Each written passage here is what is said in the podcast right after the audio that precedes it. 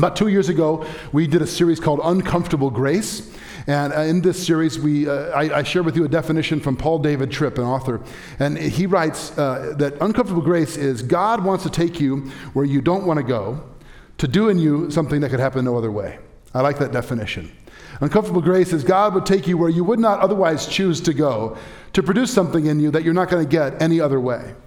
And that's very appropriate in our current series, The Disciplines of Grace. Some disciplines of grace, like the last two weeks, are kind of fun. Generosity challenges, uh, I mean, uh, gratitude challenges. Who doesn't want to do that? You know, be, get up and be thankful for things, or think about noticing God. But other areas, particularly the area we're going to talk about this morning, generosity, is one where I think my, my observation is most people agree in principle that money, giving generosity is a good thing. But when it gets a little personal, that's when we get our guard up. That's when we sort of withdraw. That's when we put up some barriers, especially in the church. Maybe you grew up in a church where it was all guilt all the time and it was obligation to give. We don't want to make people feel guilty or obligated. But, we, but it would be a huge omission if we don't talk about this. Here's why. If we're going to talk about disciplines of grace, what it means for a man or woman to grow in the grace of Jesus, to become more like Him, to get free from the things that hold us back.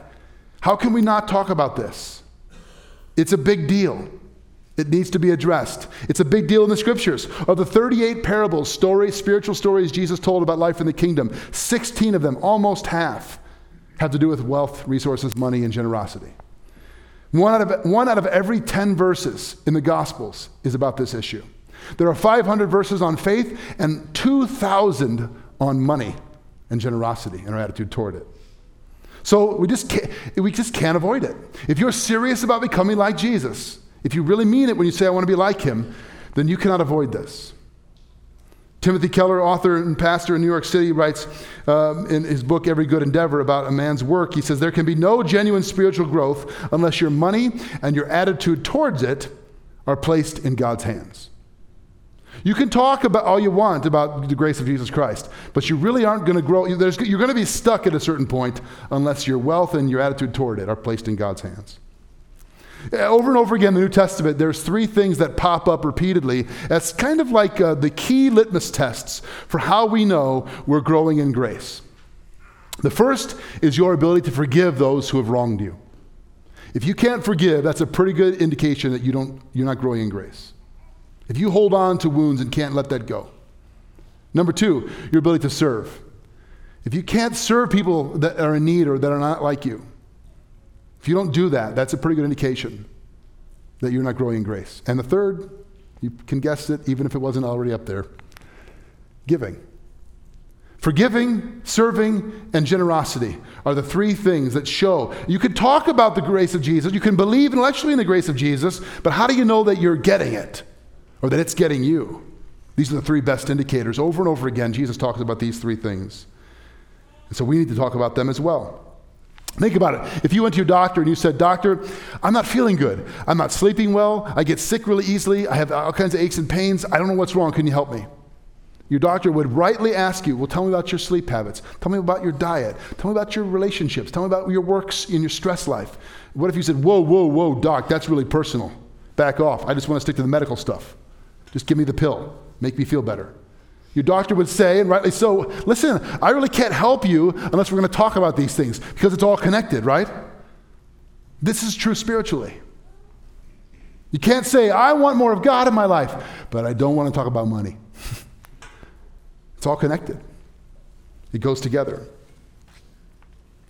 There are many passages we could choose from, but we're going to look at Paul's second letter to the Christians in the ancient city of Corinth. As I said, there's lots of passages. This is probably the, the chapter 8 and chapter 9 of Second Corinthians is the longest kind of comprehensive teaching on generosity in the New Testament. Uh, let me give you a little background if you're new to the New Testament or in case you don't know much about the letter to Corinthians. Paul wrote two letters to these Christians living in Corinth. Corinth was a rival city to Athens. Most of you know about Athens. Athens was a wealthy port city, so was Corinth. There was a trade route. These were wealthy people. There was some house churches that had grown there that Paul had helped to start. He writes two letters to them to encourage them and to challenge them. We're going to look at the second letter, uh, chapter 8, verses 9, 1 through 9. I've been saying I need glasses when I read, and today I brought them. All right. Paul writes in chapter 8 We want you to know, brothers, about the grace of God that has been given among the churches of Macedonia. For in a severe test of affliction, their abundance of joy and their extreme poverty have overflowed in a wealth of generosity on their part. For they gave according to their means, as I can testify, and beyond their means of their own accord, begging us earnestly for the favor of taking part in the relief of the saints. And this not as we expected, but they gave themselves first to the Lord, and then by the will of God to us. Accordingly, we urge Titus that, he, as, he, that as he had started, so he should complete among you this act of grace. But as you excel in everything, in faith and speech and knowledge and all earnestness, and in our love for you, see that you excel also in this act of grace. I say this not as a command to you, but to prove by the earnestness of others that your love also is genuine. For you know the grace of our Lord Jesus Christ, that though he was rich, yet for your sake he became poor, so that you, by his poverty, might become rich.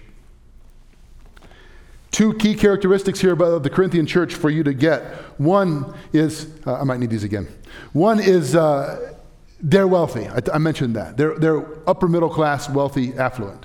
Two, they're mostly non Jewish. They're Gentiles. They grew up not as Jews, they're pagan Gentiles who converted to faith in Jesus Christ. Now, Paul is writing to encourage them, but in these two chapters, he's actually, part of this letter is a fundraising letter. He's trying to raise money to help Christians living in Jerusalem who are starving because of a famine. So he's writing to rich, non Jewish Christians in Greece to get them to give money to support poor Jewish Christians in Jerusalem. It's not an easy task. I want you rich Christians to give me money that I will share with poor people who you don't know and will likely never meet, who aren't even like you. That's what he's after. And he, you notice that he, in chapter 8 and 9, he never says, like, he doesn't guilt them. In fact, he even says, I'm not saying it's a command. And later in chapter 9, verse 7, he says, not under compulsion. This is a theme throughout the New Testament. Let's ask this question Where does generosity start? Where does it begin? Many of us make the mistake, I make this mistake of thinking, well, generosity begins when I get to a place where I can be generous. I've got some obligations, I've got some stresses, I've got to pay off this debt, I've got this loan, my kids are in college. I got when I can get this point, then I could be generous. I understand that and I've lived that way. That's not what the New Testament says. It says generosity begins in your heart. Why doesn't Paul just say, look, you people are rich, they're starving, this is your Christian duty, so fork it over? he doesn't say that. Because in God's eyes, generosity is entirely a matter of your heart. Think about it for a minute. What's the number? What's the. Now, I know I'm talking about numbers and giving. Some of you right now are squirming. You're very uncomfortable. That's probably case in point about why we need to deal with this. We already took the offering. Please don't misunderstand. I'm not trying to guilt anybody into giving to the church here. I want to talk to you about your heart, my heart, and growing in grace. How do you know if you're generous? What's the number at which you know this is the number at which I know that I'm generous? What's the number? There isn't one, is kind of the point. As soon as you put a line in the sand, what are you saying? You're saying, well, then I could, then I'm in the safe zone. Then I know I'm good with God. It's kind of like the, a version of what I used to be asked all the time when I was youth pastor. Guys would ask, how far can I go with a girl? How far is too far before I'm, you know, outside of God's plan for, you know, sexual purity? It's the wrong question, guys. How, it's how can I encourage her to love Jesus more? So if we're asking, well, what's the number at which I know that I'm being generous? That was the wrong question. Some of you might be thinking, well, wait a minute, wait a minute, Pastor Jeff, there is a number. I know, I heard about it. It's called the tithe in the Old Testament. How many of you ever heard of the tithe? Tithe is a word that means a tenth. And it was a law in the Old Testament. God's people, the Israelites, the Jews of the Old Testament, were required by law to give a tenth, a tithe, of their first fruits to the work of God, to the temple, to the tabernacle, and to God's work in the, in, in, uh, to the poor. That was a, kind of a starting point for them, a tithe. Do you know how much the average uh, uh, ch- American churchgoer gives today? At present company, of course, excluded, but just the, on average? Not 10%, 2.5%. Studies tell us. And Paul never mentions a tithe. He doesn't bring it up as a law. And Jesus actually, when he does bring it up, brings it up in terms of rebuking the Pharisees. He says in Luke chapter 11, he says, You, you tithe religiously, but you ignore justice and the love of God.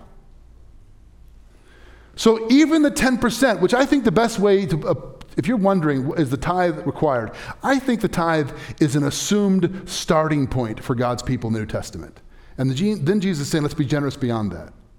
But most of us have a lot of growing to do, me included.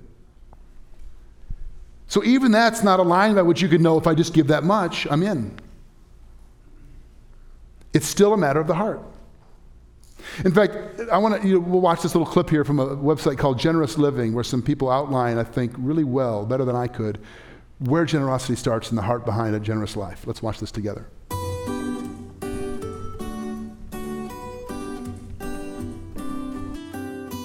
God so loved the world that he gave his only begotten Son. That God so loved the world that he gave his Son. That is such an overwhelming and humbling thought to me.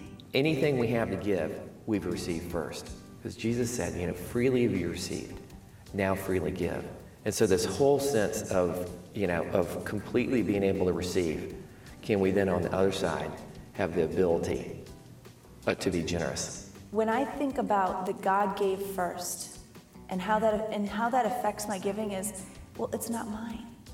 I mean, he gave it and he gave it to pass along. When I think about him, when I think about him giving it all up, it's like, how could I not be part of doing that with him out of worship and love to him?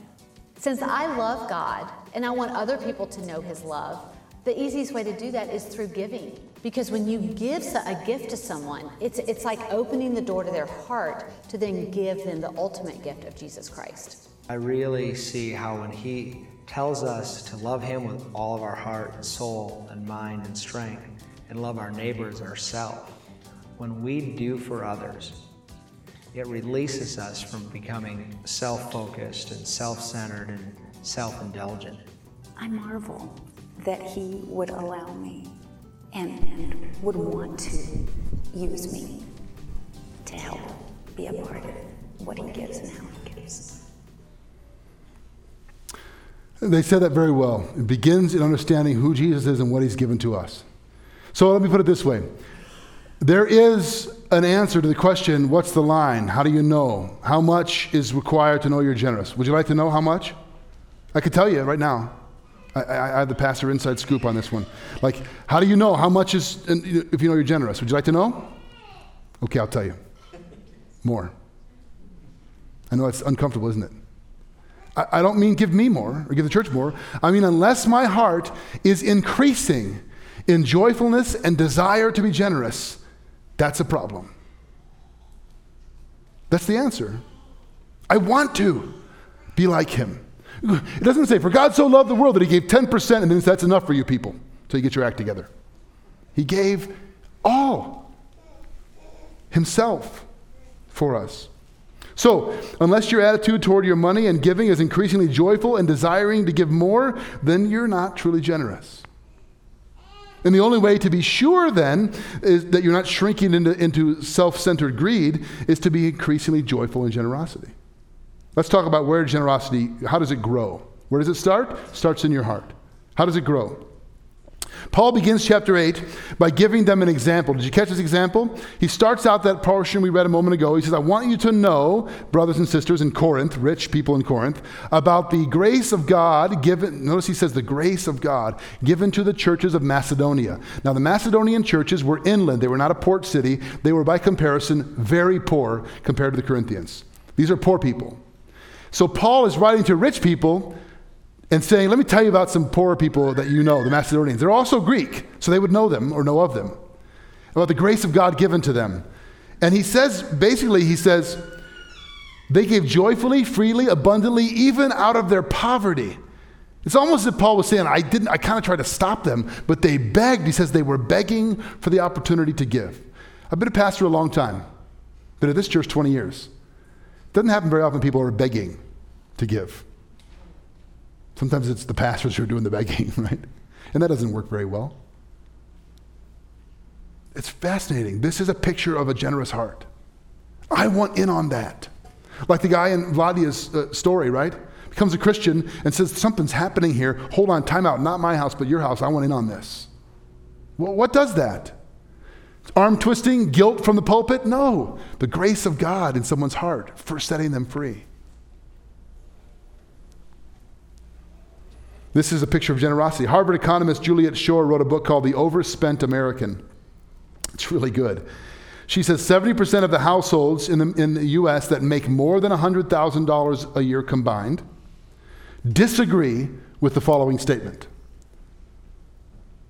I can buy everything I need.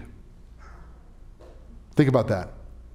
The richest people in the richest country in the history of the world don't think they can buy what they need. The lie is to believe that we can start to be generous once we get to a certain point. It's the ever receding horizon. It never comes, it's always out there. We never get there.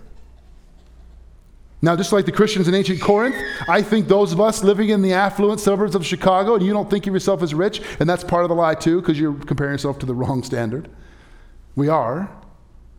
We, we need to take lessons and learn from some poorer Christians around us today. You, you heard a, a, moment ago about some of the trips that are being taken, right? We have people serving right now in Ecuador, Mexico, just recently back. One of the reasons we send students to Mexico and to Ecuador and to Toronto and places like this is, is not just for the work they do. That's important. They do good work and it makes a difference. It's also so that they see the grace of God in people who have far less than they do. Because those students are going to come back here, I'm looking at some of them right now, are going to come back here and move into this community, go to college, get jobs, and become the halves of the world. The richest half of one half of 1%. If God can shake up their value system by going for a week to Ecuador and see people who have nothing and are joyful and generous in ways that they aren't, or we sometimes aren't, it can make lasting kingdom impact. Generosity grows out of our relationship with Jesus Christ. This is what we're after. My wife and I had the chance to go to Zambia to support one of our hospitals uh, in Cure Ministry, a hospital in Zambia, an amazing trip. And part of our trip required us to stay for a, a layover overnight in Dubai. Anybody ever been to Dubai? It's the crazy. First of all, it's so hot, it's stupid. It's just ridiculous. You get off the plane, it's like a punch in the face. It's crazy hot. And it's like, it's like dry desert heat, plus it's near the Gulf, so it's like humidity too. It's like the worst of both. You know, anyway, then it's the desert. I mean, it's the desert. It's like Discovery Channel desert. There's nothing there, it's just sand. And then there's this city, this crazy, ridiculous, like futuristic city in the desert. Do you know how they built it? With oil money. Do you know why they built it? Because they could. Seriously, that's just because they could. And there's the Burj Khalifa, the tallest building in the world. And it, it's, it's not even, there's nothing really even in it. It's just a giant building. And they, they decide, they decide well, we could build a bigger one. So now they have plans to build a, a taller one. You know why they're going to do that? Because they can. And then you fly from Dubai to Lusaka, Zambia, and you get off the plane, you take a five hour Jeep ride to this hovel. It's a crazy world. The opulence, the wealth, and then you go and and we, we, took, we went to church with the Tubalenge congregation way out in the bush in Zambia. And it was like this ridiculous bumpy, and my spine was uh, readjusted on the, on the ride out there. It was a two and a half hour service. 35 minutes of the service was the offering. I'm not kidding. 35 minutes of singing, dancing, praising. There was a big basket in the front, and people came down the aisle waving their money around and, and you know, sacks of flour, whatever they were given, they put it in there, and people, oh, praising and singing and pounding drums. I was like, what is going on? Well, I thought we should try that next week. We're going to do that. So it, was all praise. Praising God for His generosity, His provision. It was beautiful and really humbling. We want to be very private, secretive, don't talk about it. It moved me deeply. The reality is that generosity begins in the heart and it grows out of relationship to Jesus. Let me read um, a portion of chapter 9. This is the last half of this long teaching, two chapters on generosity. The Apostle Paul here is kind of concluding this section, and let me read verses 6 through 15. He's wrapping it up. He says, The point is this Whoever sows sparingly will also reap sparingly, and whoever sows bountifully will also reap bountifully. Each one must give as he's decided in his heart, not reluctantly or under compulsion, for God loves a cheerful giver. And God is able to make all grace abound to you, so that having all sufficiency in all things at all times, you may abound in every good work. As it is written, He has distributed freely, He has given to the poor, His righteousness endures forever. He who supplies seed to the sower and bread for food will supply and multiply your seed for sowing and increase the harvest of your righteousness. You will be enriched in every way, to be generous in every way, which through us will produce thanksgiving to God. For the ministry of this service is not only supplying the needs of the saints, but is also overflowing in many thanksgivings to God. By their approval of this service, they will glorify God because of your submission that comes from your confession of the gospel of Christ and the generosity of your contribution for them and for all others. While they long for you and pray for you because of the surpassing grace of God upon you. Thanks be to God for his inexpressible gift. I, hope you notice two things in that passage. Number one, Paul uses a metaphor throughout. He weaves in and out an agricultural metaphor. There's all these references to seeds and sowing and harvest. Did you catch that? And second, how many times does he refer to grace and the gospel? He's saying an agricultural metaphor about planting, sowing, and, and, and harvesting, and he's, he's connecting it constantly to the grace of Jesus. We'll try to unpack that briefly as we wrap up here. Generosity begins like a seed of grace planted in the human heart, and it grows over time as it's watered and nurtured in a relationship with Jesus Christ. I'm going to put it as plainly as I can for you. And if you're a note taker, write this one down. Your relationship with Jesus should change your relationship with your money. Your relationship with Jesus Christ should change your relationship to your stuff. If it doesn't, something's off in the relationship. The truth is that most of us attach our sense of identity and security to money or to what we think it can gain us. It's not that money is our God so much, but I have become convinced that what money does is it reveals to us our false God. It shows you your God. What do you spend freely on without thinking about it? No issue. No problem. One time, sometimes when I used to do premarital counseling for couples um, more frequently, we, I would ask them this question. I'd say, take this three by five card, write down on, without showing your, your fiance, how much is okay to spend when you're married without checking with your spouse. Write it down, turn it over, and on the count of three, turn, turn the card over. One, two, three. One time I did this for a couple, and, and he wrote down, uh, she wrote down 50 bucks, and he wrote down $5,000. okay, okay, okay, let's talk about this, you know. This is why we do this exercise, you know. Expectations, you have different relationships to money. But your relationship to, your, to Jesus should change your relationship to your money. You should think differently about it, that it isn't even yours. So if you're a saver, it's telling you that maybe, maybe my God is security and control, functionally. If you're a spender, maybe my God is status and significance, functionally. Now, if you're attaching security, control, status, and significance to money, and someone asks you to give it away, it's hard to give away your significant status, control, and security. That's scary. But if your significant status, control, and security are not in your stuff, but are in Christ, you can never lose that. Now giving becomes a joy. It's not frightening, it's joyful, not fearful. That's why this matters. That's the link for us. These two things are foundational for living a truly generous life. Your security, status, significance, and control are not in your stuff. They're in Jesus. And they're rock solid secure. And you're not the owner anyway. You don't own it.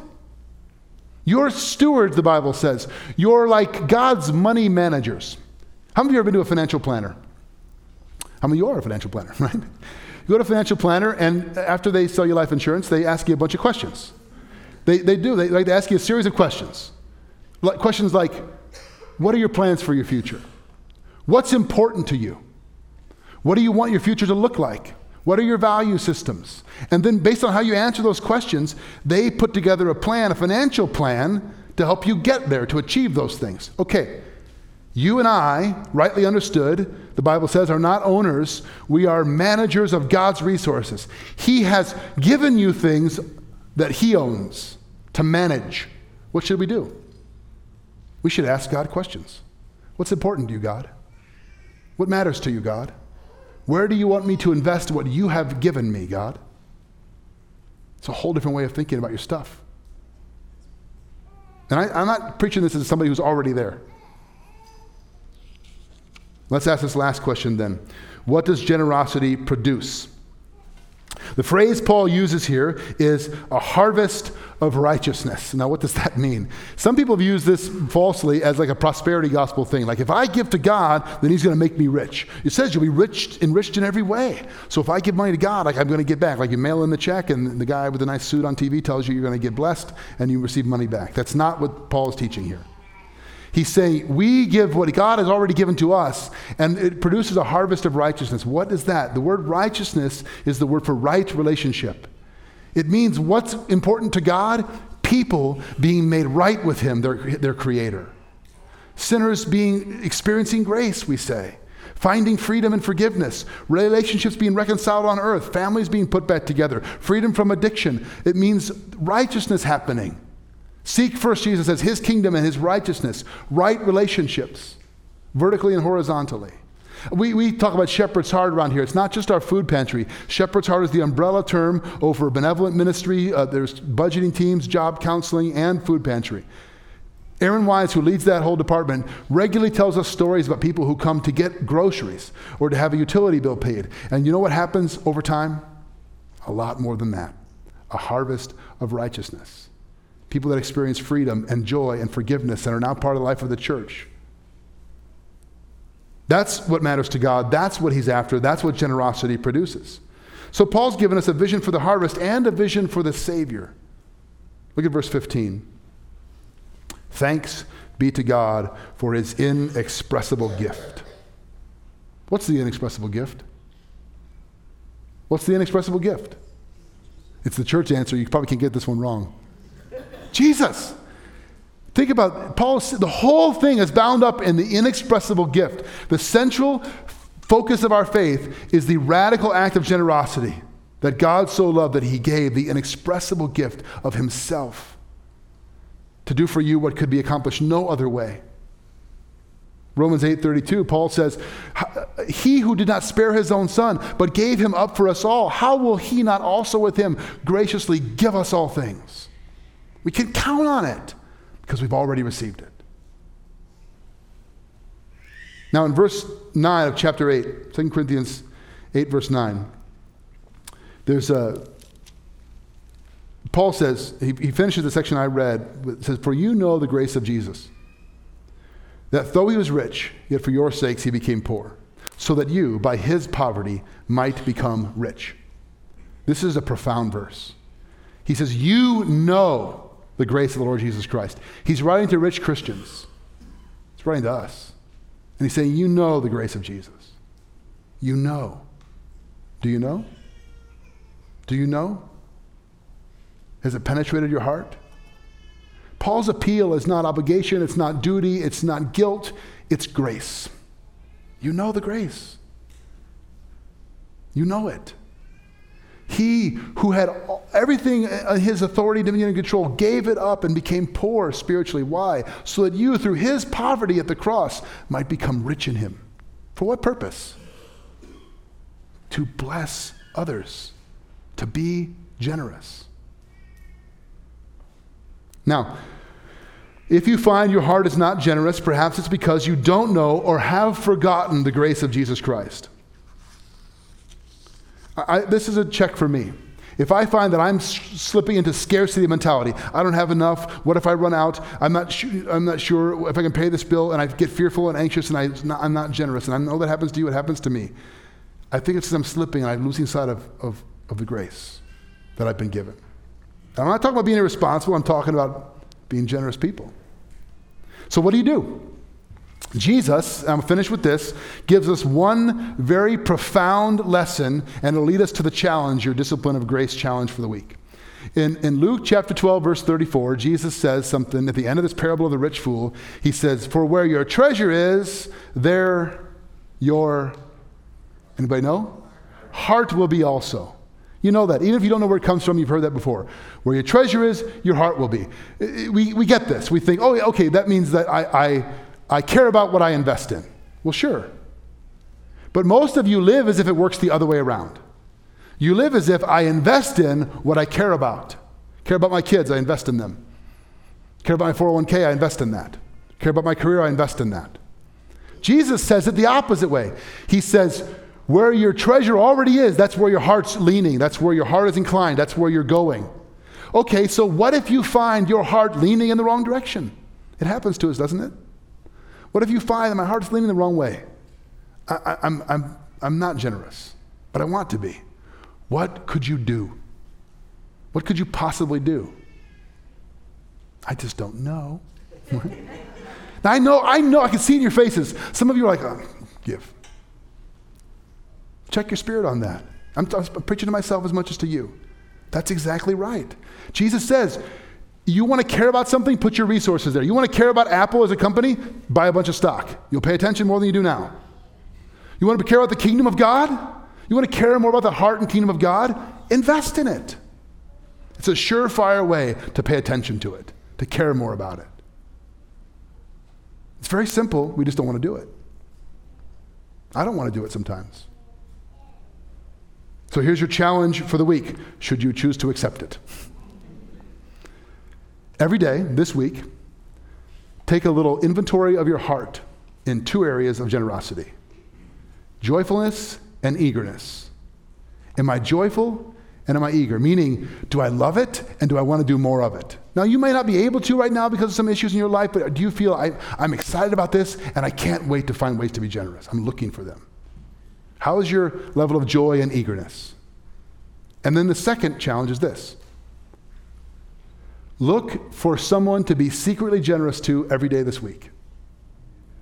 Find somewhere this week. Again, I'm not, no, I'm not saying write big checks to the church. Of course, if you did, we would accept them. But that's not what I'm talking about. I'm saying look around your life at people that are in need. Do you ever hear stories about people who say, we needed a, we had a bill for $800 and we couldn't pay it. We prayed and prayed and prayed. And then there was a check in the mail for $801. You ever hear those stories?